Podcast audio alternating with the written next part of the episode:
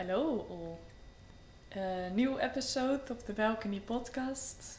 It's been a while since the last one of Marwan that I recorded a few months ago.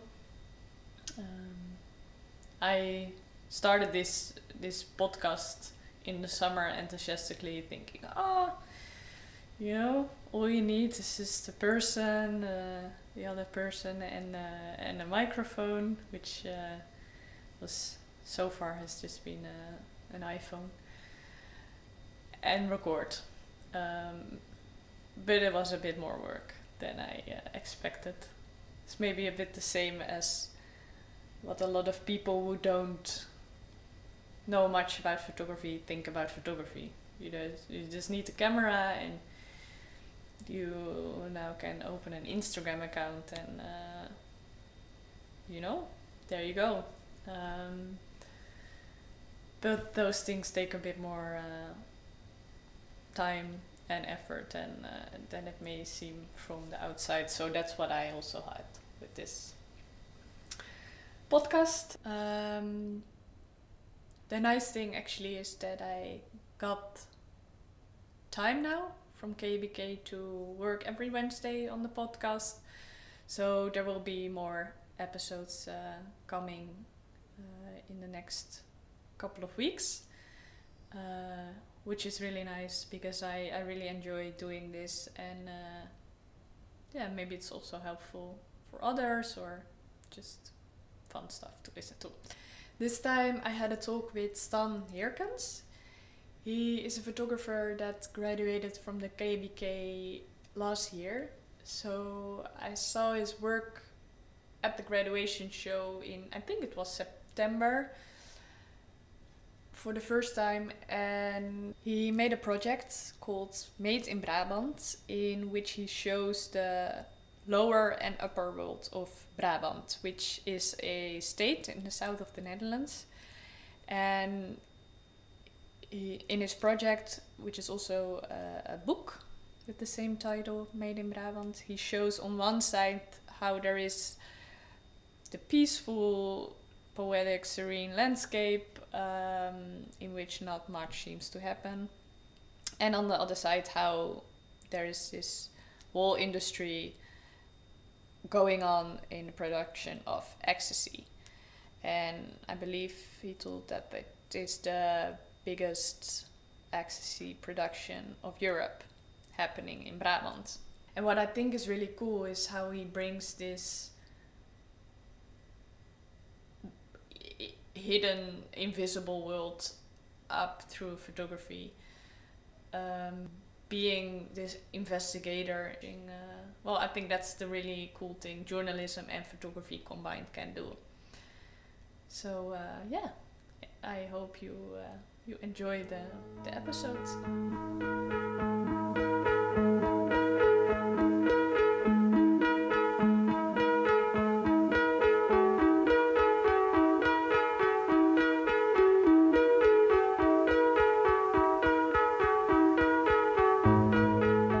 I grew up in Tilburg, which is a city in Brabant.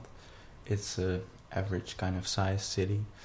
And it has a name, especially when it comes to marijuana. They always said that there's a parallel economy there.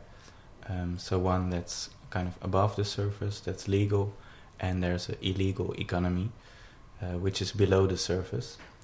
And I was always intrigued by that. I was also intrigued by this marijuana industry or this weed industry. It's a bit visible, but not so much. And I always wondered, the city has this reputation. So if I come somewhere, people say, you're from Tilburg. There's a lot going on there, a lot of violence, a lot of drugs. But to me, it was not so much there. So that kind of intrigued me, and then I heard about Brabant being the number one drugs barn of Europe. So that intrigued me even more, and especially because it's really hard to grasp or to materialize it or to actually see it.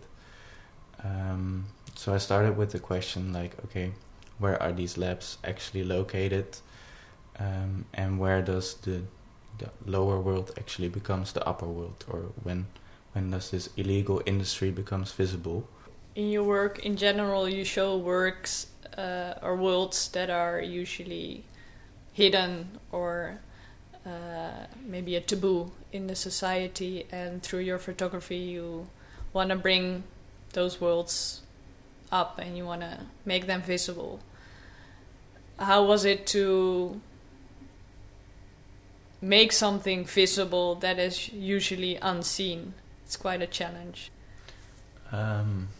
Yeah, that was indeed a challenge. And I was constantly doubting if I would succeed, and I'm still doubting in a way, if I will ever manage to bring across what I want to bring across.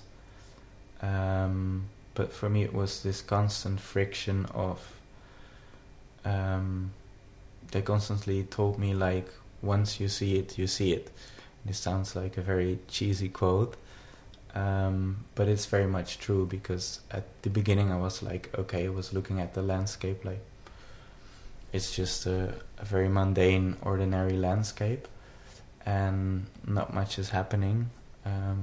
But once it actually happened lately that I photographed 2 locations of which I felt like there's no purpose in photographing them, because there's no drug laboratory there or there's nothing there. And like a couple of weeks later I saw something in the news, and it turned out that it was actually a location where either drug was produced or chemical waste was stored. So you have these kind of characteristics that you can literally just check on a piece of paper, and then you can see, like, okay, this is a potential location for drug storage, a production laboratory or whatsoever. And how did you manage to get in contact with the police and going with them to the site of the explosion and photograph there? Well, that was mainly the first half year of the project, was just trying to establish contact. And for me it started with the forest ranger, who was like very active on drug disposals, or like chemical wastes that were especially dumped in a specific river that was part of his area where he worked. And during this project, I used a lot of Twitter. I'm not a fan of Twitter. But I found out there are people like actively campaigning against drugs in this case, or showing what the damage is of the chemical waste for the environment. And via that way, I just contacted people that I felt like they're just able to openly speak about it and willing to. Yeah, I think it was really about earning trust in a way.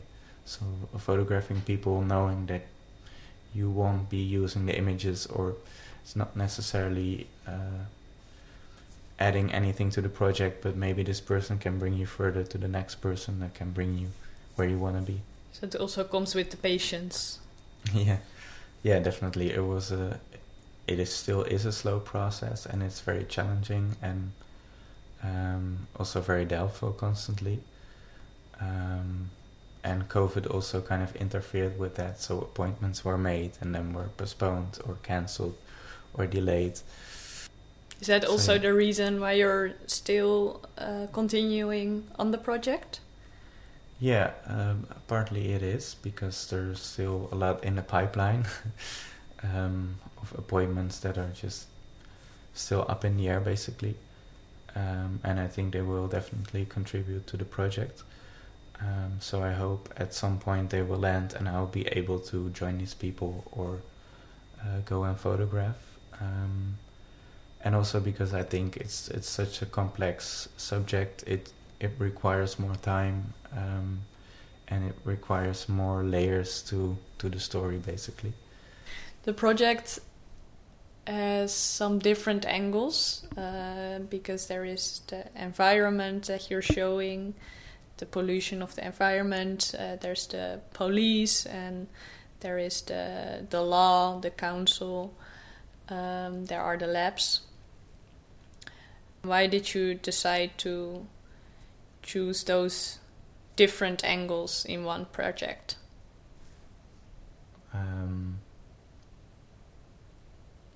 I cannot just position myself and say like, this is what it is, or it felt like all these institutions, all these people are kind of connected to the same thing. So there's even like a whole sector of people that make a living legally because these drug laboratories exist. So I felt like all these roles basically require exposure or need to be emphasized. And also in that way I kind of invite the viewer to make up their own point of view, or provide them with material and they can draw their own conclusions, and that can be that they're critical, that they say this is just a mess, or that they say we understand that it's happening, or that they're maybe critical towards the government. For me it's much more about like tossing up something or tossing up the coin and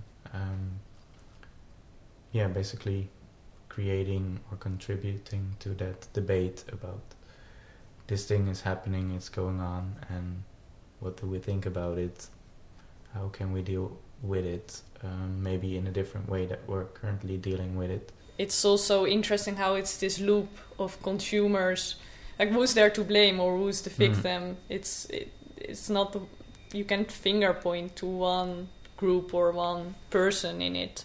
It's such a system of the producers, the police, the law, the consumers, and everyone is in this kind of rat race running in circles, which I think is strong about the project.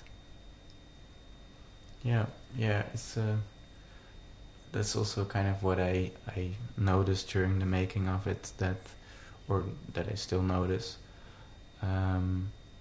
is that by like really getting into the subject, I was able to sympathize with the people that actually do this. For example, 2 weeks ago I went to a place where I already had been like 3 times before, and the guy responsible was actually in jail, but still from jail he's managing to do his things, and that's the only way of life he knows, or that's just the way he lives, that's the way he makes a living. I don't approve it, but I, in a way, am able to understand where it comes from. And maybe in other cases it's even stronger. Like a year ago, 3 guys were found dead in Belgium. 2 of them from Tilburg, 1 from Eindhoven. And they were all very young, and the similarities that they had were that they either lost their job, and were becoming a father soon, or they were like in immense debt. So these are the kind of circumstances that forced them into, they just needed to make money fast, and within a weekend they could earn like 30,000 euros. So for them it was worth taking the risk, and sadly it didn't turn out well because they paid with it with their life. That's something that you cannot overlook, like their motivation. They're not doing it for fun. In a way that's also a bit of the critical part, the dark side basically behind the fun that you can have on a party or whatsoever. But I think there's definitely like a human perspective that is for me now missing, which could be more in it, and I doubt if I will ever manage. And what do you mean with a human perspective? For example, last week I was at a drug laboratory that had exploded and there was a body found, so probably the cook or somebody taking care of the lab. So the landowner was arrested. He was already absent by the time I arrived on the scene, but his wife was still there, and his daughter, and They just look like, yeah, how you would look when your husband is being arrested and you probably knew this thing was happening on your land. And then there's like, what, 40, maybe 50 law enforcers on your property, and there's a photographer, there's a camera crew. So for me, that's also like, ideally I would photograph that woman, and I know it's very unethical and that's not the right time. But every time I visit these places, there's also kind of human tragedy that's happening. So for them, like, the reason that they're involved in it is probably like they awfully need money, or they're either pressured or forced to do this, or somehow they got into this position that they're involved within this scene. And that's maybe something that's overlooked, so I'm also very much curious to that. And also the scale of it is like so big that I feel like also in that perspective the project requires more quantity. So that can be, for example, in the landscapes or the drop barns that you will see. Because it's very speculative, the amount of drug laboratories that's actually there, and probably we will never know. And that's also something that intrigues me, that you can speculate about how many drug barns there are. And once you've seen a lot of them, you drive through the countryside and you can point out like, that's a potential one, that's a potential one. And how was this for you as a Brabander? Because you say that in Brabant there is this culture in which people don't talk about it, or it's there, but it's kind of a secret. And you're from Brabant, but in a way you also show Brabant from a new perspective that many don't know about, so it's kind of tricky for you as well. Well, for the people from there, it was not necessarily a surprise or a coming out. So also I remember, like, when I was making it as a graduation project, I see it more now as an extent of that. But back then, I was really making it for the people in the Randstad. So like in the bigger cities such as Rotterdam, Amsterdam, The Hague. Because for them, that's the part that's lacking or that's missing. And for people in Brabant, for some it was a lot of recognition. Like, oh yeah, we know about it. Or they start to share their own stories or their own connotations that they have with this subject. And others turned out to be very ignorant, or they had never heard of it and they lived there their entire life. So I was also quite surprised, like, okay, how could you have missed this? But yeah, I'm still hoping it one day will also be like exhibited or shown in Brabant. Also to kind of trigger or have this interaction with people and see what it does. But yeah, I think for a lot of people it is kind of known, but it's also accepted in a way. So at a lot of laboratories that are dismantled, one thing that you hear very often is that people say like, yeah, we always knew something was wrong up there, or we knew they were in this business, or and there's not so much shame about it, or it's more seen as a way of life or a way of making profit, making a living. And that's also something that intrigued me, like, you become aware how broad the idea of illegal is. Basically, I'm working for a documentary. I'm working on a project on psychedelics and the use of psychedelics in a therapeutic setting. So how, for example, magic mushrooms are being used to help people with depression. And for this, I went to a smart shop and I also, can I have some magic mushrooms, because I would like to photograph them. And they were like, oh, you can't have, or we don't sell magic mushrooms because it's illegal, but you can grow them yourself. because that's legal. Mm-hmm. I'm looking around the room if I see... They are gone now, okay. But there was a bit of a harvest going on here for some weeks. But once you start picking them, then it's illegal. Okay. The growing is not illegal. The growing is not illegal. Yeah. Do you know, as a photographer or as a journalist, how it works if you're involved in an illegal process for photography or to capture that, to shoot that? Yeah, if it's against the law. Well, like for example, if I would make my own drug laboratory that's actually functioning, it would be illegal, of course. Or if you would experiment with certain things that are illegal, it would be a bit more difficult. But I think if you go to a place or a drug dealer or somebody that's growing these mushrooms and you photograph them, I don't think there's anything illegal about that. And in some cases, like, it's very dangerous to enter a drug laboratory because it can go wrong easily. But if I would go there, I would, like, for example, just carry a note that explains what I'm doing and what I'm doing there. So in case, like, the police would raid the place and you're there, you have at least something to refer to. And I think in the end, they have nothing on you to basically arrest you or to keep you in jail. How was it to photograph at the place of the explosion, which required this reportage style and fast way of shooting?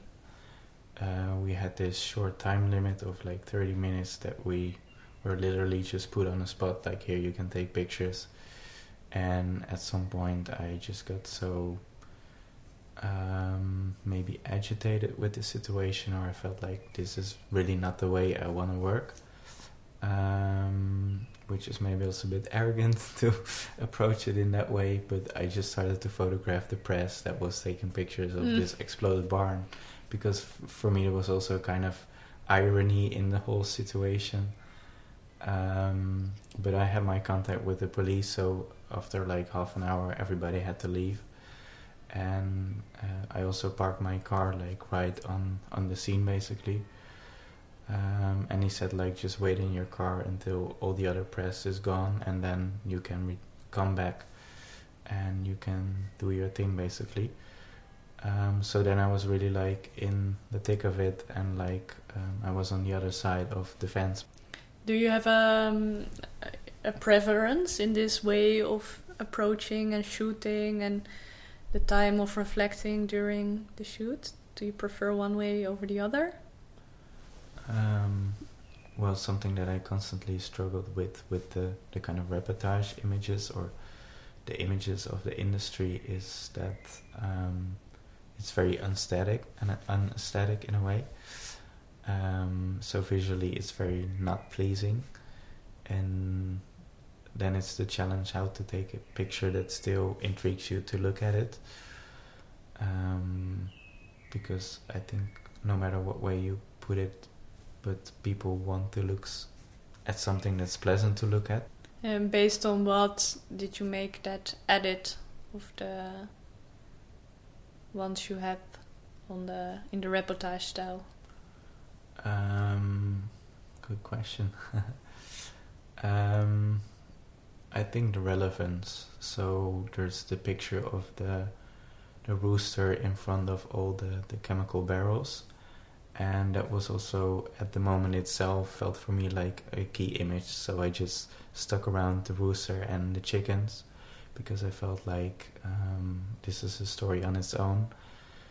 And the head of police also said, that was present on the scene, said, like, in a joking way, like, they're addicted to the drugs, basically. Because every time, like, somebody chased them away, they came back and they were sitting on these chemical barrels. So I was not really sure if it was either a joke or if it was true. But for me, kind of the tragedy was also within that scene, and yeah, the countryside was represented by the rooster and then these odd colored barrels that are there, something that shouldn't be there. So for me, there were a lot of components within that image. And the same was with the people that were dismantling the laboratory or the damage of the shed that was exploded. I was just looking for images that represented that, yeah, the impact basically of what happens when something like that goes wrong.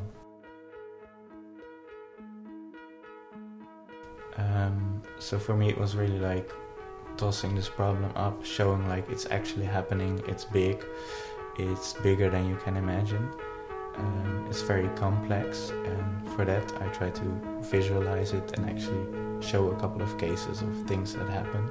To some degree it's still a very abstract thing. I don't want to kind of chew it all and like put it on your plate, so that it leaves room for interpretation and it leaves room for thoughts. Thank you very much. Thank you for having me. Thank you for being here. Good luck with the rest of Made in Brabant. Yeah, thanks. Let's stay in touch and I'll let you know when there's an update on the project. Cool.